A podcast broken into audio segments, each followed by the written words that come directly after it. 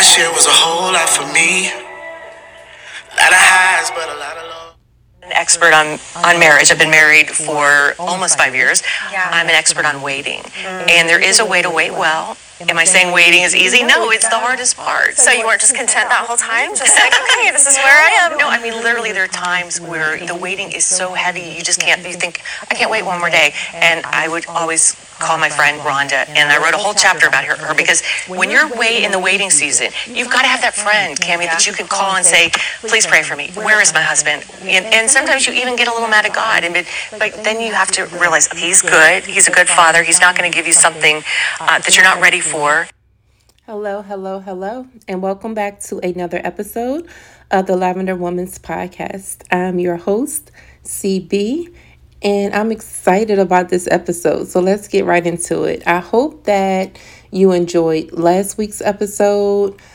It was such a refreshing episode for me because it really speaks to where I am in my life, right? And so I hope that you took notes. I hope that you've been reviewing and applying those principles to your life. The feedback that I've received from the episode has just been so positive. I really appreciate every listener, every person that shares this podcast, that gives it a 5-star rating, that continues to support me and stick it out with me even through my periods of uncertainty and my periods of inconsistency, right? I greatly appreciate your support. You have no idea what it means to me. And so, listen, we're back at it this week, right? And this week's episode, all right, y'all, if you thought last week's episode was like your revelation for 2024 to have more in 2024, this is going to help. This is a pivotal part of helping you get more in 2024, right? We're going to talk about patience and progress because we all know patience is that thing, right? That sometimes it's just really hard to get right. Sometimes it's just really hard to perfect, right? So what is patience? Patience is defined as the capacity to accept or tolerate delay, trouble, or suffering without getting angry. Let me run that back for the people in the back, all right? Patience is defined as the capacity to accept or tolerate delay, trouble, or suffering without getting angry. And in my notes, I underlined the word delay because I constantly tell myself that my prayers are delayed, not denied, right? And so patience, that's where the patience kicks in, right? So your attitude, your demeanor, your temperament, while you wait, it matters. You often hear people say, have the patience of Job, or, Job had so much patience, right? Now, I am no theologian, by any means, but I do know what I know when it comes to the Word of God. And what I do know in regards to Job is that Job suffered. And what makes Job relatable to us is he suffered back then the same way that we do now, in those vital areas such as health and family and even material things.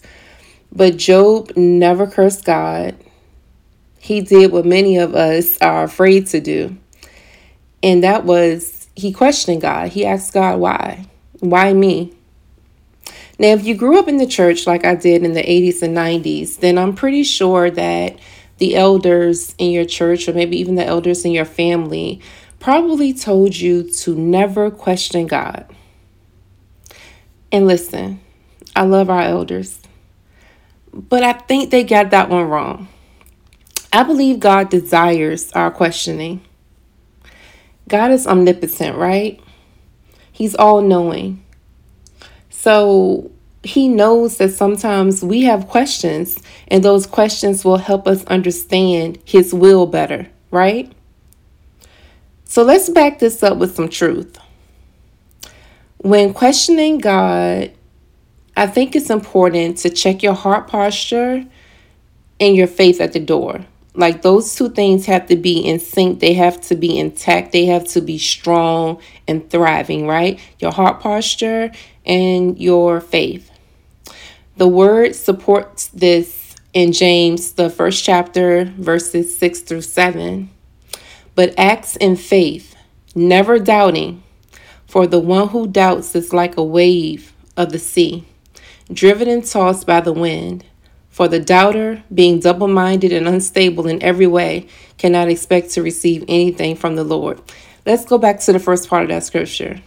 But acts in faith, never doubting. So when we ask God questions and when we ask things of God, right, we have to act in faith, never doubting. See, Job's wife told him he should curse God because, listen, Job was going through it, baby. He was suffering, like suffering. You know, you say it twice, so you know it's real. He was suffering. But he never cursed God, even after his wife told him that he should, that he had every right to, right? Job's story doesn't tell us how to live a life that avoids suffering. Instead, it's more of a manual for having patience during your suffering. How you wait is important. About 2 weeks ago, during my therapy session, I was sharing with my therapist, and you guys know I absolutely adore my therapist, Dr. Danielle Clark.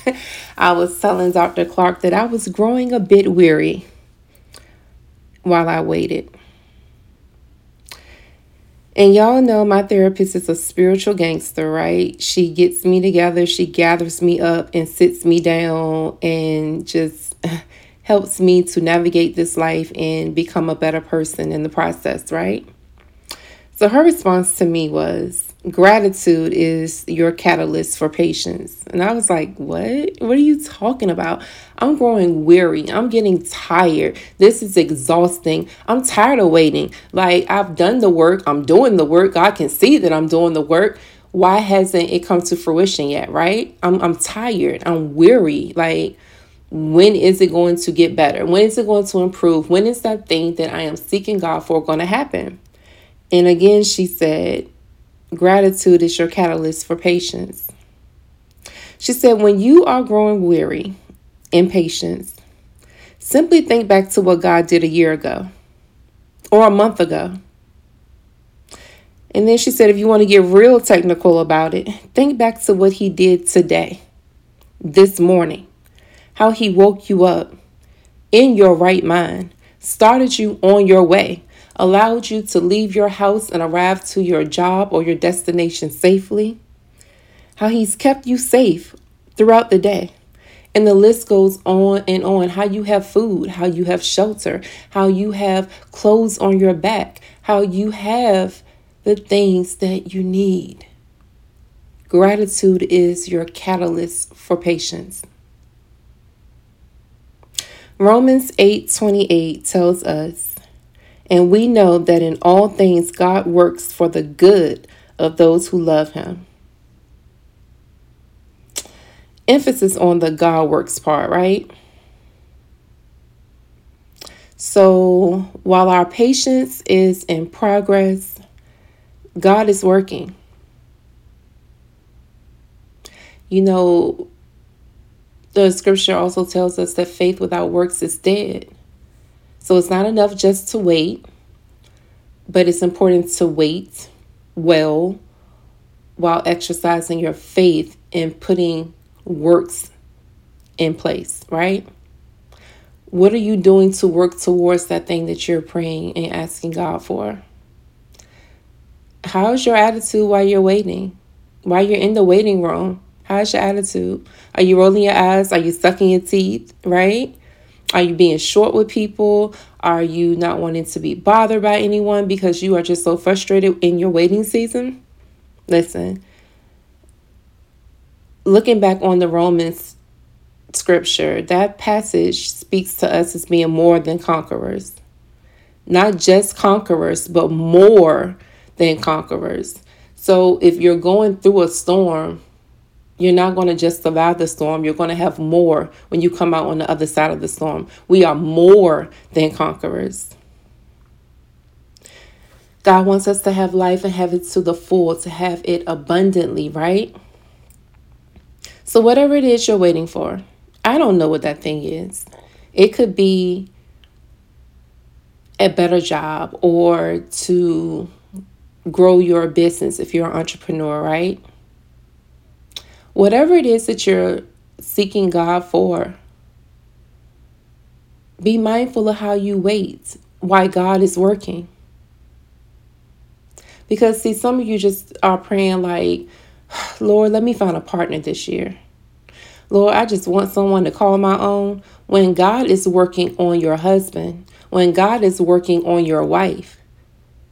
See, sometimes our prayers aren't even big enough, and then we're being impatient when God is saying, you're in the waiting room because I want you to pray bigger. I want you to think bigger. He's shaping and molding us to be ready for those things when he is ready to bring them forth. So again, whatever you're trusting God for, and those matters of your heart are strictly between you and God. I don't need to know. Your best friend doesn't need to know. What are you seeking God for in this season? Whatever it is that you're praying for, whatever it is that you're trusting God for, I pray that you wait in good faith and with works while your patience is in progress. We don't have a meme this week because I feel that the statement that my therapist gave me about gratitude being the catalyst for my patience speaks for itself. We didn't need to plug anything else there. When you grow weary, when you get frustrated, when you're tired and exhausted from waiting, listen, refer to gratitude. Think about everything that God has done for you. You've already survived your hardest days, right? So let's just trust him while we wait. The affirmation for this week is, I will wait for God's best instead of settling for some mess. Listen, I know it's catchy, but I'm being serious about it. I will wait for God's best instead of settling for some mess, because it's easy to settle. It's easy to throw in the towel and just take the bare minimum, because that's better than having nothing. But when I tell you, if you hold fast to God's promises and his will for your life, the waiting will not be in vain. What's on the other side of God's promise for your life will blow your mind. Don't settle for no mess, y'all, when you can have God's best. Wait well. Wait well. Seed of Lavender, again, is gratitude. You know, I think this episode speaks about our patience being in progress, but I think gratitude is the most important, or one of the most important parts of this entire episode.